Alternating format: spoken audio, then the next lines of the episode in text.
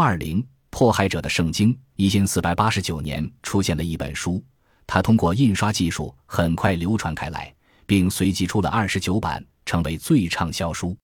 差不多在三百年左右，它一直被宗教和世俗法庭用作迫害巫婆的法律手册。教皇英诺森八世的女巫教育和一份伪造的鉴定书通常随书传播。在鉴定书中，科隆大学神学系将此书尊为捍卫天主教信仰的重要著作，并加以推荐。这本书叫做《Malleus Maleficarum》，后来被译为《除恶利器》，作者是两名多名我会修士：约翰内斯英斯提托斯和雅可布施普格。对他们而言，只要能使人类免于遭受女巫的威胁，任何手段都是正当的，甚至包括作假的手段。此前，亨利希英斯提托里斯并没有如此清楚地指明用的是一些什么手段。因四百八十二年，教皇西克斯图斯四世下令逮捕他，因为他被指控贪污赎罪前，他成功的免于被捕。人们可以假定，类似阿尔萨斯同乡会一类的东西在这件事上起了作用。施勒特施塔特的多名我会修道院院长与布歇尔多斯关系很好，后者是梵蒂冈几代教皇的典礼官，同样来自阿尔萨斯。当英斯提托里斯与施普格在罗马逗留时，他还在自己家中为他们提供食宿。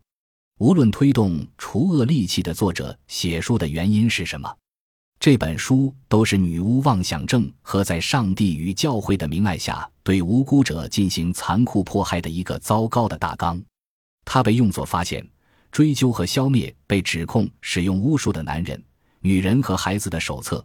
书中还要求世俗法庭也有义务参与这一切，理由是巫术是一种混合罪行，与异端邪说不同，后者是一种纯粹的宗教罪行，追查异端只是教会的事情。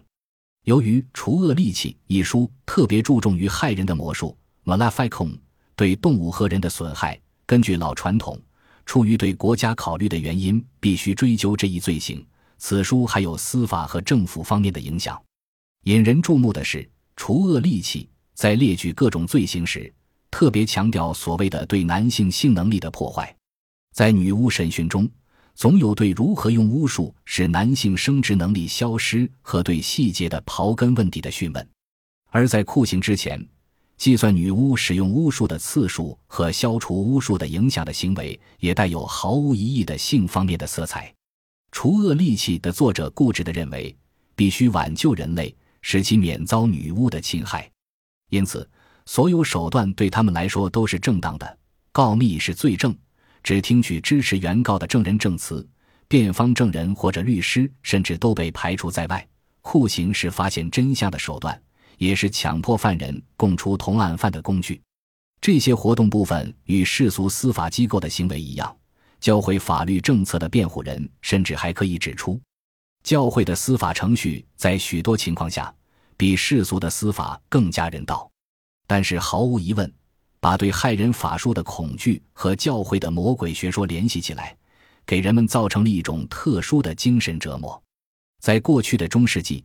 教师们有意地鼓动人们相信恶灵、魔鬼、巫婆和魔法的存在，并使这种思想成为日常生活的一部分。此外，这种妄想还与一种具有普遍性的压抑文化——格拉普尼尔海德尔相关。在这种文化中，轻视肉体和贬低性生活导致对人的侵害和破坏欲。除恶利器的大部分论点都不是自创的。作者基本上是把其他地方也能读到的东西汇总一起，只在一个问题上，这本书可以说是有独创性的，即把一切罪恶焦点集中于女性，以女性名词 Maleficarum，意为干坏事的女人为标题的书名已经表明，作者认为一切丑恶应归罪于妇女。尽管自从基督教构成以闪米特、希腊和罗马传统为基石的混合性文化以来。就一直存在着敌视妇女的趋向。